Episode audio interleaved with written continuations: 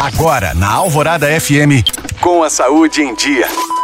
Oferecimento Citofarma Manipulações Parenterais. Conte com a vida, conte com a gente. O Ministério da Saúde espera ter, até o final de 2023, resultados positivos com o Movimento Nacional pela Vacinação lançado este ano. A campanha tem como objetivos retomar a confiança da população brasileira nas vacinas e aumentar o índice de vacinação do país. A ação inclui vacinação contra a Covid-19 e outros imunizantes do calendário nacional em várias várias etapas ao longo do ano, incluindo a multivacinação de crianças e adolescentes. Para incentivar as ações do movimento, o Ministério da Saúde destinou mais de 150 milhões de reais a estados e municípios. Esse recurso faz parte das ações de planejamento da campanha, que inclui diversas atividades com foco na realidade local, desde a definição da população-alvo, escolha das vacinas, definição de datas e locais de vacinação, até a logística. A retomada das altas coberturas vacinais, especialmente em crianças e adolescentes, é uma prioridade na área de saúde pública.